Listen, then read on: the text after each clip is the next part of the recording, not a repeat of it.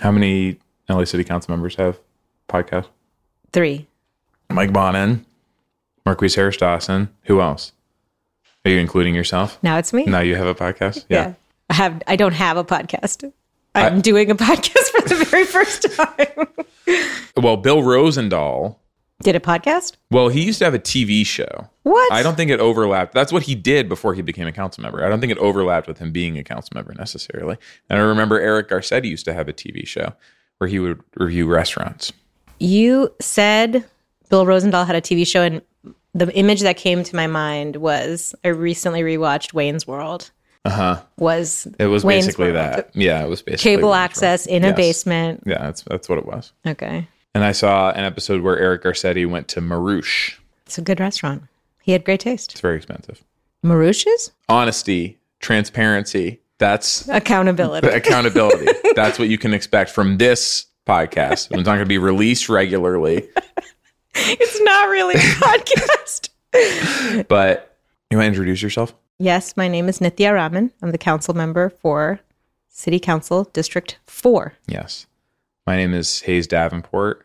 I work in your office. I've been called in today because of my the reps I've put in as a podcaster Yeah.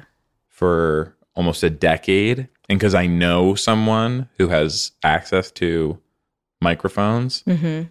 and two iPhones. It's Kevin. And uh, talk about why uh, do a podcast? Because the issues right now that LA is dealing with, I just feel like we got to do some deep dives. You have to go long. You have to go long, Yeah. go long, go detailed, go hard. hmm And I don't feel like there's a lot of places out there where you can get that kind of information right now. Yeah.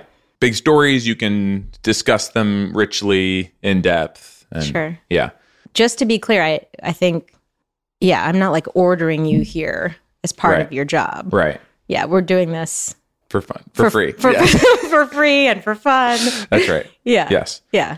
And I also want to say that in this environment, Yeah. the tables are turned. Yeah, that's right. You're the boss and I work for you. I'm in charge. Yeah, you're in charge. Let's talk about the homeless count. The numbers just came out this past week. The count happened in January, uh, and it found that homelessness had gone up 9% in the county and 10% in the city. That's a lot of growth. And this is really what we want to talk about today, right? I know you from when we first met, you said I'm starting a homeless services a volunteer organization. It wasn't even an organization. No, I just said we're doing some we're doing some we're outreach. doing some volunteering on yeah homelessness. in the neighborhood where we you you found out where the neighborhood where I lived and you're like come do this. Yeah. Well, because because I also live there. Yes, right. Yeah. Uh, and I started doing outreach from that, and now we work on a lot of this stuff together.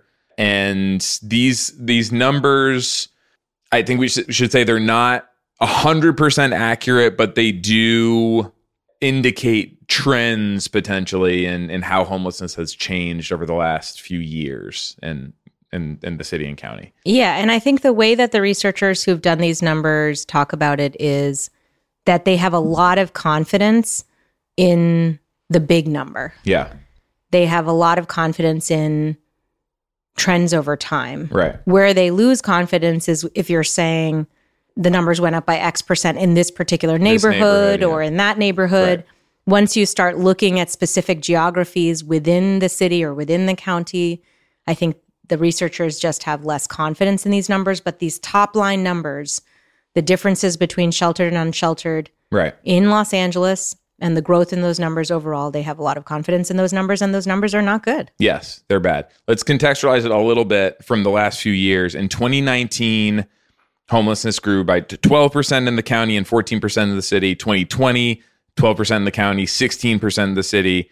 No count in 2021 because of COVID. In 2022, compared to 2020, it was 4% growth in the county, 1.7% growth in the city. So we've had growth in all the recent counts, but last year was considered really a, like a, not a victory, but a, a turning around of the trend because the growth seemed to have slowed a lot. and now it it appears to have picked up again. Yes. And I think there was also a lot of noise during the last count about how inaccurate the count was. Yeah. And I think one thing I used a new app that didn't work very well. They used a new app which didn't work very well. When people started digging into the data, they had census tracts in neighborhoods that everybody knew had a lot of homelessness. Yeah. There was one census tract in Venice where the homeless count found zero people hmm in that census tract, but you there were hu- probably hundreds of people in that Right. tract, right? Yeah. There were some real challenges with last year's data, but the thing I learned in kind of looking through the numbers this time around or thinking about these numbers is that the researchers still have confidence in that top line number from last year. From last year. Yeah. Yeah. And I think that's important to think about because we said last year the growth in homelessness slowed. Yeah.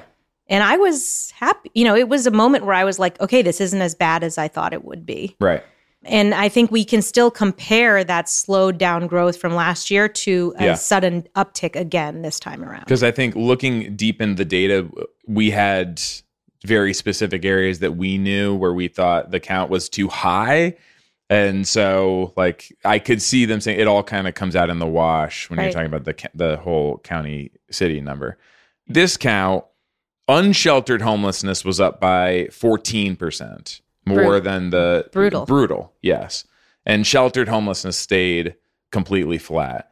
Uh, and so, what I mean, when we talk about homelessness, we mostly people are mostly talking about unsheltered homelessness, what they can see on the street, Yeah. and so that that means that that's getting worse. The impacts of that are are huge in terms of what policy we're able to pass, and just like how the city generally interprets like how things are working on homelessness. Right. Right. So does every I mean I feel like do people know exactly what sheltered and unsheltered homelessness is? Why is unsheltered homelessness? Kevin. Kinda, yeah. Okay. Yeah, I mean it's pretty self-explanatory, but I think it's important to think about um, as we're evaluating these numbers.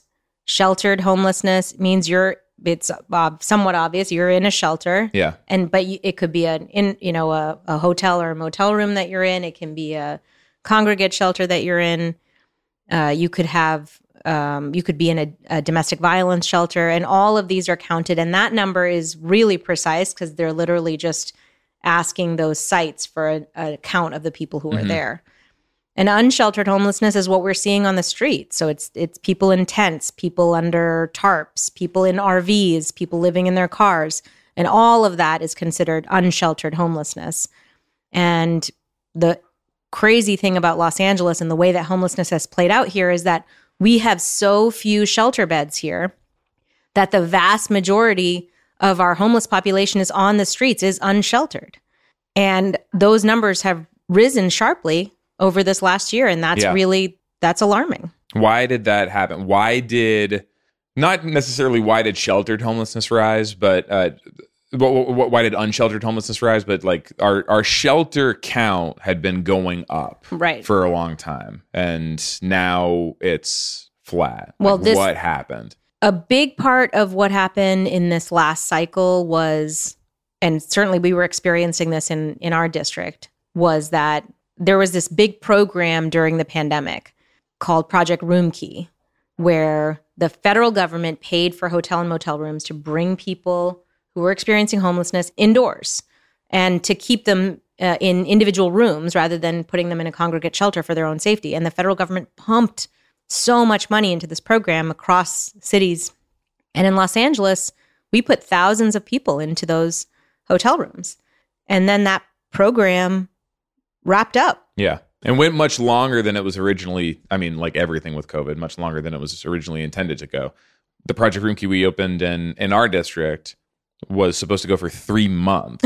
I think. Wow. Which is like I un- forgot that. unimaginable. Yes. Um, and ended up it, it was well over a year Right. that it ended up lasting. Right. So, but in our district, we felt that so keenly. Like over between the last, my first homeless count as a council member, where we saw this kind of this flattening out a little bit of the rise, between that count and the next count, what happened in our district was that the federal government said we're not going to fund this project anymore. Uh, we're not going to fund this uh, project Roomkey anymore, and so we were very quickly demobilizing our hotel site and frantically looking for ways to refund it so we could open it up again.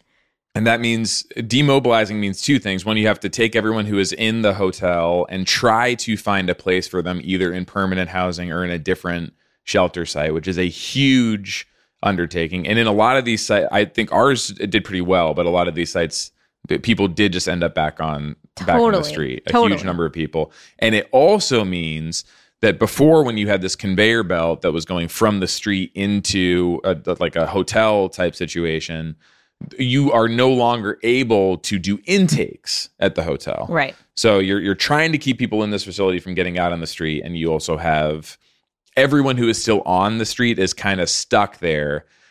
And the toughest part about that is people over the course of the pandemic had really come to seek out the hotel option because it's such a great uh, like for going into shelter it's something that like is very desirable for people that are on the street and when that went away and like even for people that had been were in the queue for that hotel it was tough that was a really tough Yeah. few months It was really tough. And what our office was doing at that time was finding ways to fund an extension of that site as a long term interim housing site that the city could pay for instead Yes. of the federal government. which it did reopen as Yes. But we were the only district to do that. yeah None of the other s- districts had a room uh, room key site that um, stayed open, except for one, which is still open, the Grand. Mhm. And so we lost as a county thousands, thousands of beds Mhm. that people were put into during the pandemic. yeah And my sense is looking at these numbers that that loss of room key rooms really drove the rise in unsheltered homelessness. I think for, for me, it felt like we were just unable to keep up yeah once we lost those rooms. Yeah. And uh, this count doesn't really incorporate Inside Safe, what the mayor started doing when she took office. I think it had just started uh, during the January count, and that has brought a thousand plus more people Right. indoors, not into room key sites, into new locations like in, in in in different parts of the city and county. And so that that's hopefully driving an increase in sheltered homelessness, like more more people coming off the street. But that that's not reflected in this count. Mm-mm. Other factors that are widely discussed as being part of this evictions, COVID eviction protections were actually still in place during this count. Mhm. They they weren't lifted until March. But evictions had had reached pre-pandemic levels. I think. Uh, go ahead. Eviction filings. Eviction filings, but Yes. lo- there were a lot more lockouts too There were. in like June, July of 2022. They had started to really rise, uh, even like even before the COVID eviction protections had had ended.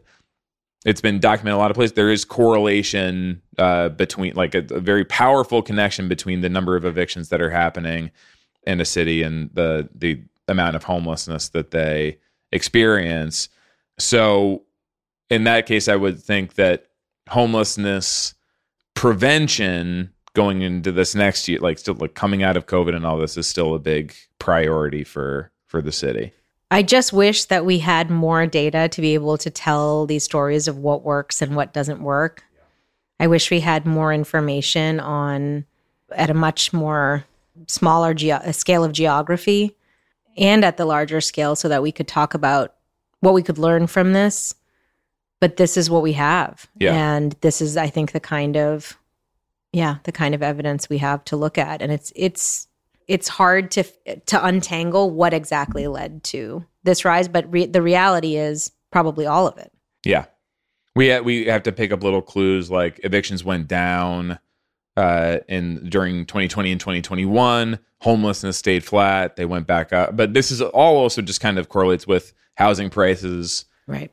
generally and just like the the squeeze that's in the system and how difficult it is to get like to stay in your housing and to get someone off the street it's all kind of part of the same thing and a, a, a, another factor like a statistic that kind of lines up with this in an interesting way is that chronic homelessness went up by even more than that overall homelessness numbers did. There was an 18% increase in the number of people that have been either been on the street for longer than a year or are have been homeless repeatedly over the course of a, a couple of years. So that suggests that people are staying homeless for longer. Like the, the the like the waiting room on the street is taking longer for people to both on the street and in shelter. Right. Uh, because if you if you're stuck in shelter for a really long time, you're still homeless. You're you're chronically homeless if it's over a year, which for which for a lot of people it, it can take a very long time to get out of shelter. So the path to housing is not moving very quickly if people are kind of stuck in this situation for a long time. Yeah. And if you lose your interim housing beds, which is like the thing that, you know, when we're talking about getting people indoors here in LA, the way it tradition, the way it's working right now is that you move people not directly from the street into a permanent housing Yeah. spot. You move to an interim housing spot. And if you lose all these hotel rooms, you just don't have those beds to offer people. Right. And so people are going out there, they're giving, they're doing the paperwork with people who are living on the streets. There's a lot of people who out there who want to go indoors. Most of the people we meet want to go indoors, Mhm. but there's just nothing to offer them. hmm Yeah. And if you if you were in a bed and you end up getting exited from the bed for whatever reason, you kind of have to start the process over again, and it and and and then permanent housing is even kind of farther removed for for those folks. I also feel like chronic homelessness. I think there's more overlap with health issues, mental health issues, and this is something like that. I feel like we are seeing across the city in in our district i kind of feel like what we saw when when when you first came into office there was a lot of work. Take when that that hotel shelter first opened. Mm-hmm. That was a almost 100 people that were able to get off the street really quickly. Right. but it's a lot easier to get into shelter like get into whatever your next step is if you're really well equipped to advocate for yourself. And that was primarily the people that that got in were the ones that were able to keep working with their case manager like get to where they needed to be at at this time all these things. And we like we have people now this new shelter system that's developed they know exactly where they want to go. They know who they need to talk to to like to get to this place. And that's who gets into it, it's easier that way. Right. and I think what that has left is an, an a higher proportion of people who are more vulnerable, have more severe mental health issues, and are are the whole process just moves a lot less quickly for those people. So what does that mean? Like how do you like what do we do to fill in that like the gaps for people like that? To me, the only thing that that makes sense is really expanding the number of beds that we have available. As you say that, it strikes me that the work we need to do is really about not just ensuring that we have more beds available, but also connecting people more effectively to those beds. Like if you have someone who's resistant to going indoors, that means you have to go out there every single day and talk to that person five times a week, six times a week until they make they're ready to go indoors. And we do actually have more resources that are able to do that. Now we've invested more in outreach workers, we've invested more in getting more people out there who are doing that work, but we just don't have places for people to go even if they're ready to say yes. And if you don't if you aren't able to find those beds, if you aren't able to to really transition people, I don't know, you end up hitting a wall no matter what. And I feel like the longer you're on the street, the harder it is for you to trust the system that's coming out and saying I can help you. And the longer you're on the street, if you're sick, the sicker you get. We talk about this, but the mental health focused services are still something that we're we're kind of missing in terms of people being out there every day to work with somebody. We don't really have mental health practitioners that are that are doing that. Our county level services are just not out there with that kind of frequency. Right. Uh, you know, I met someone today who's in shelter and says like it's not really working. I have medication that I'm, that I'm supposed to be on that I'm not like getting regularly. And At I, the shelter? Yes. And I have outbursts that like I'm I, I sometimes have trouble controlling. So it's like a little bit tough for me. Is shelter staff aware that she or he They're needs- going to be very soon. but I, but what like you've got emotion about this. Right. Like, you know, there's we need it on the street, but we need it in the shelter as well. Yeah, we need healthcare and mental health care in those shelters too. But we yeah, we need people who can really work with people who have those those challenges. We just don't have that workforce here in Los Angeles. The county doesn't have the network they need. So the count the way that mental health care in, in Los Angeles is is provided is that you have a Department of Mental Health at LA County that is a gigantic department, a 3 billion dollar agency. And that agency is supposed to provide mental health care in clinical situations. So they provide it in hospitals and in clinics across the entire county.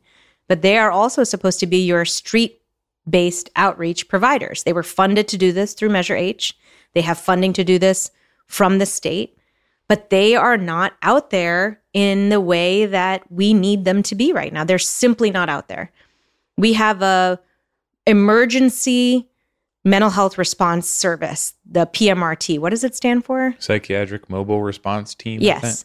Psychiatric mobile response teams. We've called on these PMRTs in our office over and over again, and they have never come in the period of the crisis for which the we need their support, Yeah. except I for did have once. them come the first time the other night. Yeah, for the first time Mhm. recently. But that has never happened before.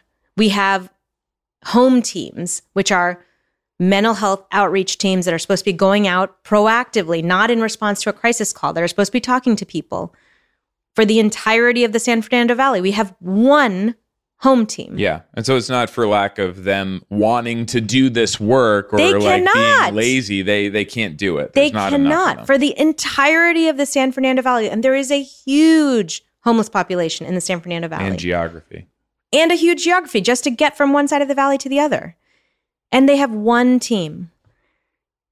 This is the gap in services that we're looking at. And so, as you are housing people, as you are housing people who are ready to go indoors, as you are moving people into hotel and motel rooms, you need a whole new set of people who are on the streets with a different set of tools and a different set of training. And we just don't have those tools. And the city doesn't really have the ability to get those unless we pay for them through a private service like a, a, a. UCLA mm-hmm. street medicine team or a, a, a you know a USC street medicine team, which is what we're doing right now.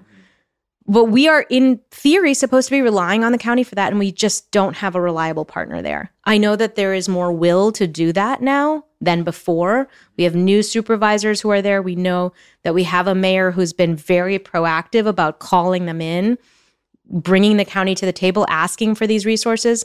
But my question is, what do we do in the meantime? Because my crisis is right now, mm-hmm. and I can't wait two years until they staff up. Yeah. And in the same way, you know, the dividing line is is typically county handles services, Right. city handles housing, land use, shelter, all those things. In the same way that we look at them and say we need to step up on the services, they say, well, what about that? Where's what the, about where's the beds? housing? Yes, Where are the exactly. beds? But we're trying now on the beds. We are trying on the beds, but when it comes to permanent housing, uh, you know, we talk about this pipeline being kind of slow. I, I want to like look ahead to the next year. Uh, unfortunately, it feels like a lot of the work around permanent housing in the coming year is going to be about trying not to lose what we have, right? Like when it comes to supportive housing, I know we're adding some. We're adding a lot Okay. because our HHH investments are finally coming to fruition. Yes. Home So- key. We're adding Homekey. So Homekey is the state funding to purchase apartments and motels and hotels. And we are adding units through Homekey at a very, very fast clip. And it's added to our permanent housing stock Yes. at an incredibly fast rate. Yes. Our HHH investments, which were made and started, you know, our- we we we agreed to do HHH as a city um, to build permanent supportive housing, a bond measure that started in 2016. Those investments that are being made are finally those buildings are being built now, Yes. and they're coming online. finished They're finally. Mm-hmm. finished, yes, and hundreds of those units are coming online every year over the next few years. Yeah. And so we'll have a lot more permanent housing that is coming online. But we are also in a very, very risky moment. We have the implosion of one of our biggest housing providers, the Skid Row Housing Trust, which is Yeah. playing that's what I out right now, about. Thousands of units. thousands of units, Over 2,000. over 2,000. That's a lot. Also, there is a parallel thing happening on the affordable housing market where we're losing all of these affordable housing covenants. The covenants are expiring. And so people who are using vouchers to pay for those, they may not be able to utilize those vouchers because they may not be able to make the rent on those Right. units. So you have this parallel things happening where you're potentially looking at the loss of units and Skid Row Housing Trust is a very immediate issue. Mm-hmm.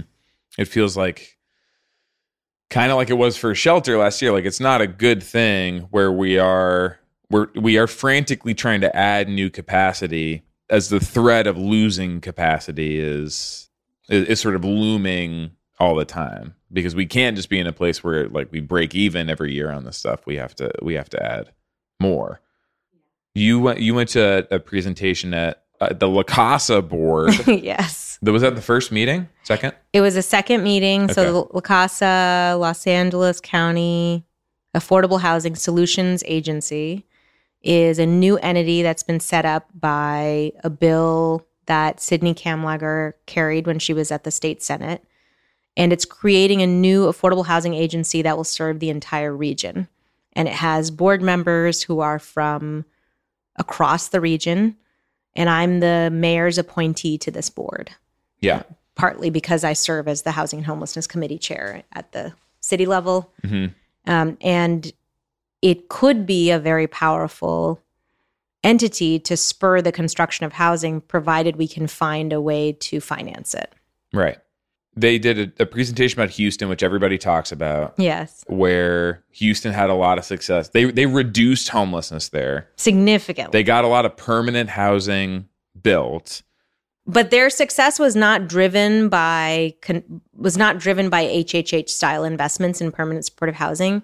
It, their success was driven by using vouchers, Vouchers. much more effectively to match with the housing market. Right. So And their housing costs are lower there than they are here. so much lower. They have so much more housing available. right.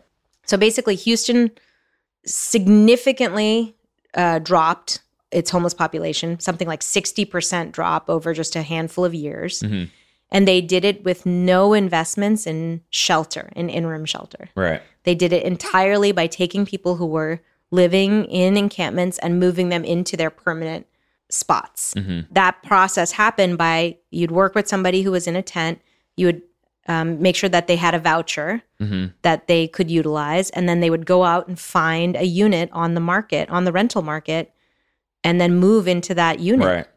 and they had a whole support system that was built in the city to find landlords. Um, they worked with the apartment association there. They recruited landlords to it. But yes, Houston's rents are significantly cheaper. Vacancy rates are much higher. And so their ability to do this was m- much greater because they were able to provide a voucher amount that was very lucrative for landlords and they provided landlords incredible stability. This was a regular paycheck plus support from the city for certain kinds of repairs. And so it was really an, a great opportunity for landlords to participate in this. We don't have that here at all Yeah. in any way, shape, or form. We have housing vouchers that have been given to us, and we have people who are holding a voucher and trying desperately to find a landlord that will take that voucher and they can't find it. And then the voucher expires and they lose that voucher. It is the most maddening thing. And in Houston, they've created a system partly because of the underlying um, housing market that they have where this just doesn't happen. hmm But there's a key difference too in the way that Houston is approaching it and the way that our city is approaching it, which is that that permanent housing, those vouchers, those are all federally funded. And shelters are city funded. The federal government does not fund it. And so the more that we invest here in interim housing, whether it be the motel or hotel rooms that Mayor Bass is using for Inside Safe, the bridge home facilities that Mayor Garcetti invested in, whatever be the investment, this is an ongoing city investment that will never that will come out of our general fund dollars.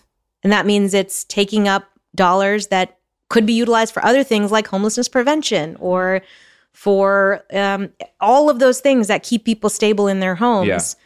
And so, if we could make this other system better of matching voucher holders with landlords, I think we could actually save money over the long run. Houston is not. we need it now. Those shelter beds, like we, in absence of we can't allow people to just be on the streets. I mean, it's just not an option right now. Mhm. So I don't despite the fiscal impacts on on on us locally, I don't feel comfortable saying we can't in, invest in shelter here until because we want to use the federally funded permanent housing options because we have so many people living on the streets. It's just mm-hmm. not okay. And yeah. interim housing is easier to bring online because if it's a hotel or motel room, it's immediately available. You just have to pay right. for that room.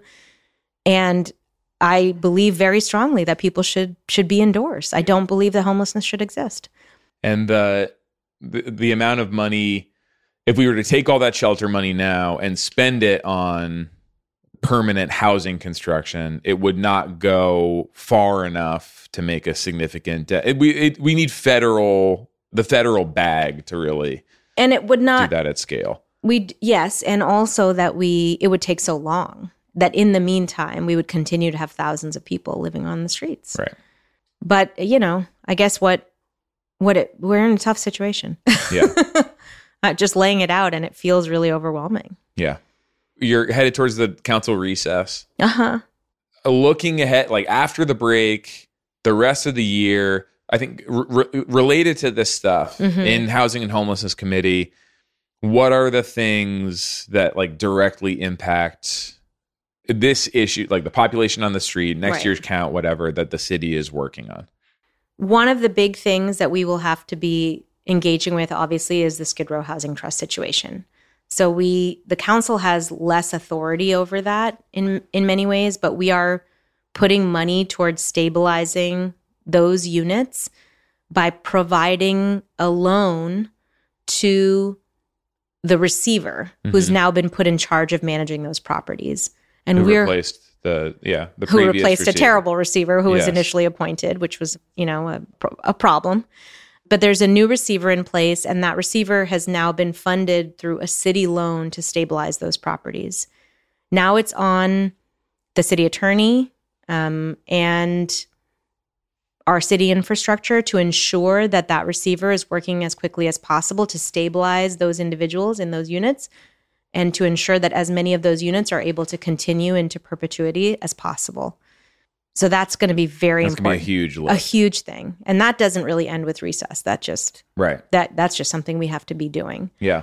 The other thing that I think is really important for us is to ensure that we have now a really unprecedented investment at the city level in interim shelter through the $250 million that was allocated for Inside Safe. Mm-hmm. So the mayor now has to figure out how to spend that money and to spend it in ways that will help us get to the best outcomes possible. Those reports about how her program is going, they come to my committee um, on a every two weeks. There's a spending report, and then there's a, a, a report on the program and its operations that that comes from the mayor's office. And I think it will be on all of us together to ensure that that program is working to the to the best of its capacity. Mm-hmm. You know, it's a very unusual way in which this has been set up. The city does not traditionally give large amounts of money in this way to the mayor's office to spend. And so I think we will have to it's on all of us to ensure that that funding allocation and those dollars are being um, are being utilized efficiently and effectively to help the crisis. Yeah. And how is it working to the like to the best of its capacity. It's people who have been so Inside Safe puts people in shelter. Right. But if you don't move them along right. into permanent housing, that money goes it'll evaporate really, really fast yes. on on on fewer people. Yeah. And I think they're trying to utilize those dollars as smartly as possible. So mm-hmm. rather than paying for a hotel room on a nightly basis, I know the mayor's team is really looking at acquiring hotels and motels, and there's definitely acquisition opportunities out there. But the biggest thing will be even if you acquire those rooms, if you bring people indoors and then they just are there in those hotel and motel rooms and they don't have a chance to get a voucher and then match to an, a permanent unit or to find a permanent supportive housing unit through our HHH properties, whatever it is, whatever their next step is, they have to be able to move to that next step. And we have to make sure that the system is working to get them there. So, what does that mean? That means making sure our housing authority, HACLA, is processing those vouchers effectively. It's when you get a voucher and you find a landlord, HACLA has to go out there and do an inspection. That inspection should be done immediately. It should not take weeks and weeks, but sometimes it does. And so we have to make sure that HACLA is doing its job and voucher matches are happening effectively. We have to make sure that people who are in those shelters are getting support To stay.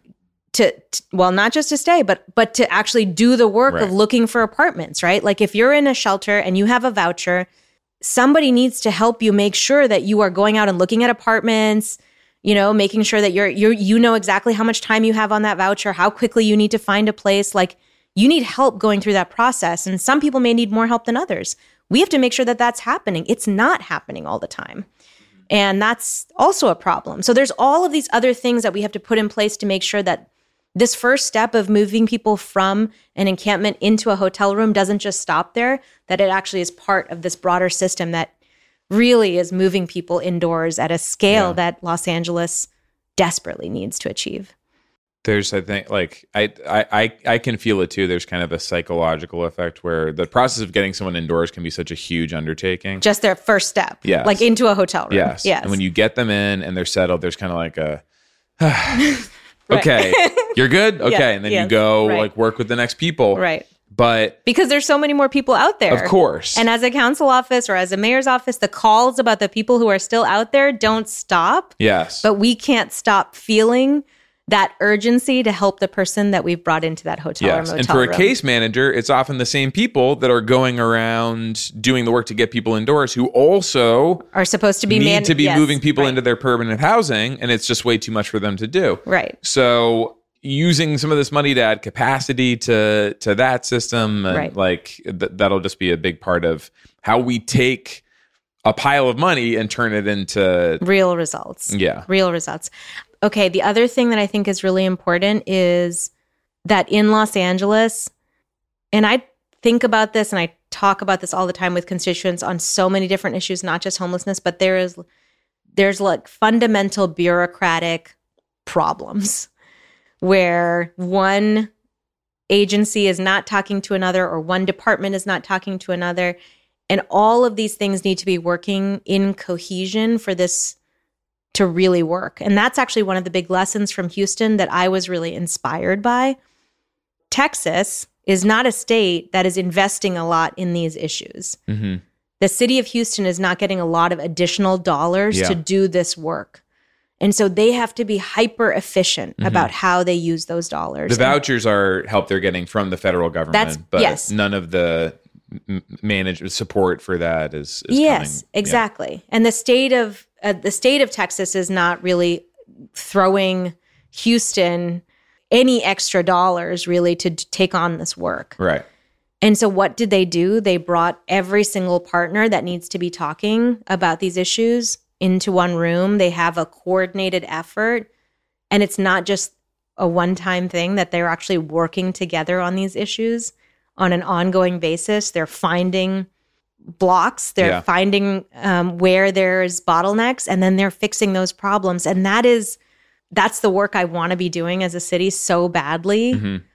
and that's the work that our general managers and our and our um, our departmental heads really have to be doing and Yeah. they have to feel passionate about it because it is so hard to do that work Are you able to share a bottleneck or interdepartmental communication that's not working right now in LA? Or are you Well, I think there's a lot of there's a lot of challenges with HACLA, um, which is our our housing authority of the city of Mm-hmm. Los Angeles. They're not quite a city department. which is always a problem when it comes to Accountability. communication, oversight, accountability. Yes, exactly. Yeah.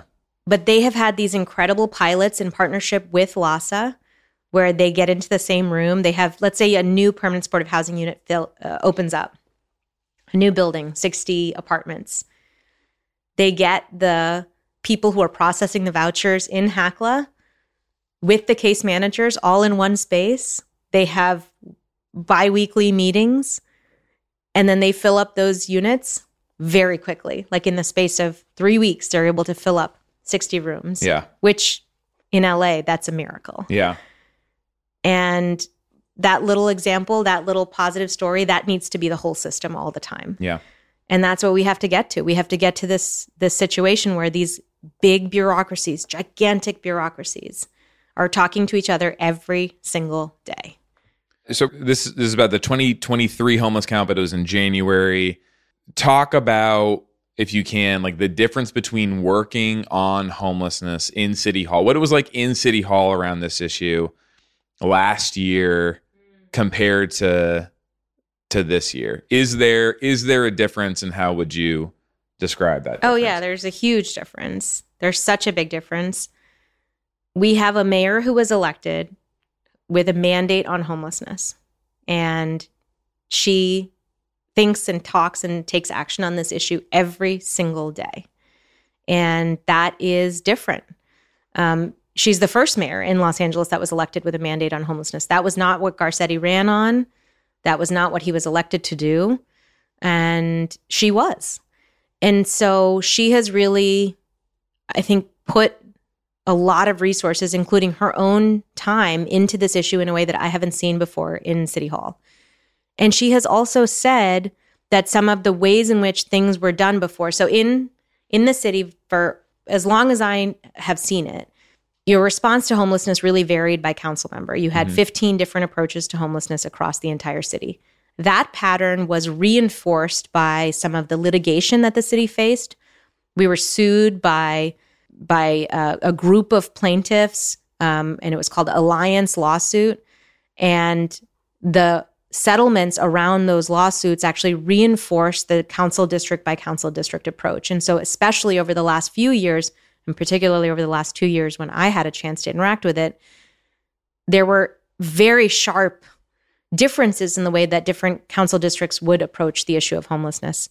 And now, for the first time, we have an opportunity to have a citywide approach because the mayor is taking it all on herself. And so, what does that mean for me as a council member, or what does it mean for me as the chair of the Housing and Homelessness Committee? It's to try and work with her to make a policy and a program of work and an operational setup in LA that works for the whole city. And we have to have oversight by the council. We have to have policy put in place by the council. We have to have budgetary approvals done by the council, but it has to be done in partnership with the mayor. And she's and I are both really pushing on a citywide approach. And I'm hopeful that we can get there. Do you feel differences on the council between last year and this year in terms of Yeah. this issue? Well, you know, council has undergone a lot of change. We had a council president who resigned in disgrace after secretly recorded tapes revealed incredibly racist remarks. That was Nury Martinez. And the council president is a very powerful figure on the council. They set the agendas for what the council votes on every week. So they really have the power to determine what policy moves through the council and what doesn't. You can wear them down and get stuff on there, but if they don't want to see certain kinds of policy out there, that just won't happen. She wanted to basically talk about where camping, street camping would and wouldn't be allowed. So she had a lot of conversations about that. She really drove forward a conversation about expanding zones in the city where camping wouldn't be allowed without having the parallel conversation of how do you put the resources in place to make sure that people are actually getting indoors. She never wanted to have that conversation.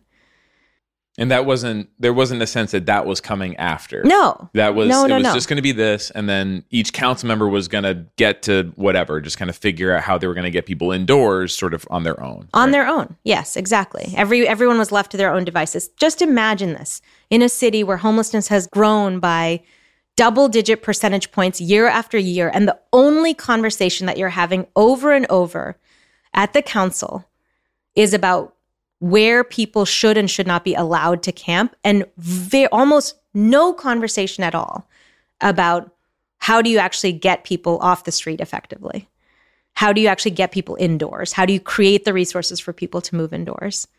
And that's the situation that we were in. And we're not in that situation anymore. And it's a relief. It's a relief to be here. Are you still feeling the the charge the frisson of having been in Vanity Fair? God, the frisson or my monumental shame. Talk. I, I want you to talk just like a, a little bits about that article. So it's about the future of California. Uh-huh. Uh, it's it was a guy who, and he admitted that he was like coming from New York to like profile the California as a state and leaders in the state, and and and you were one of them. But one of Yes. the, the one of the lead the leading voices representing the future of California. Yes. Listening to her right now. She's right in front of you. uh, and one of the set pieces of the article was a dinner at Susan Orlean's house. Mm-hmm. Beautiful house. Incredible house. She's a constituent. Yes. Uh, that you were. I, I just wanted to. What they didn't talk about is how you got Got to the dinner. got to the dinner. the dinner is just kind of happening. yes. and the the cast, the people that are there, it's you, Susan Orlean, and an architect named Barbara, who I guess doesn't want to use her full name in the in the article. Maer Roshan, right? Yes, the, the former edit- publisher, editor, and publisher of uh, LA Magazine, Yes. uh, and Bari Weiss, who they call the controversial podcaster, uh, and and her wife Nellie Bowles. Was that the everyone who was there? It was Susan Orlean and her husband. Okay. Was that everybody? Barbara's. Uh, there was a couple of other people there. Yeah. Yeah, Okay. but that those were the primary, Okay. yeah, Players. players in this dinner. What? How did you get there? Well, I I was so the reporter had reached out to me to set up an interview. So we had set up a time to talk in my office. Um, he had initially asked to walk on the streets around encampments and talk about homelessness out there, and we said we'd prefer to do it in mm-hmm. in City Hall. And then I got then he he made a request to our comms director to for me to come to this dinner, and I had said no, I would rather have a more controlled Yeah. back and forth. And he was really persistent about inviting me to the dinner. And he talked to some other folks for the article. He interviewed some other people, including some friends of mine, who he then asked to text me so that I would go to the dinner. yes. And Which so, should, in retrospect, should have been. a red flag. Do not go to this dinner under. then at one point, I think before, like an hour or two before I was supposed to leave for the dinner, I get some fran. I, I can't remember how I heard, but somehow I was made aware that Arnold Schwarzenegger was going to be at this dinner, Mhm. but he was not. That would have been amazing. Yeah, that was kind of part of the excitement that that Arnold was going to be there. I didn't know, but I think I didn't know until close to the dinner. Okay. But at that point, I was like, okay, yeah. but you didn't know who else was going to be there, and then you get there, and it No, I- seemingly was set up to be like a, A little- cage match. a cage match Yes, between was- you and Bari and Weiss. Bari Weiss. Yes. Yeah, was that fun for you? Um, you know, I Beautiful house. it's a it's a it's the an dinner was nice. It's an incredibly beautiful house. Um, Susan Food and was her delicious. food was delicious. Susan and her husband are incredibly gracious. Yeah, If you've read any of Susan's books, you know uh, what an incredible mind she is. Yeah. So and so we it was a you know and she's it- written about L.A. beautifully. beautifully, really beautifully, right? Yeah. So like many things were nice about it, but um, in this role as a council person for the city of Los Angeles at a time when there's so much anger and there's so much frustration, I see my role as de escalation, trying to bring people to focus on our shared outcomes for the city rather than trying to focus on our differences. I think Bari Weiss brings a different approach to her work. And so I did not feel super equipped to engage with the conversation in that moment. Right. But yeah, so that's, Are we going to do this again? yeah, maybe. Okay. Let's, what do you think? I enjoyed it. Well, yeah. But you're like very good at this. This is oh yeah, this is um yeah. the, the air I breathe. This is the air you breathe. Meanwhile, I've been like sweating this entire time. Being recorded makes me really nervous. So yeah, it's it's a little unpleasant for me. But you know what I think would be nice? Hmm. I think we should also bring in somebody who knows less about the issue so that they can ask us questions too. Or okay. or less about the issues. Yeah. Because we don't have to talk about just one issue. Okay.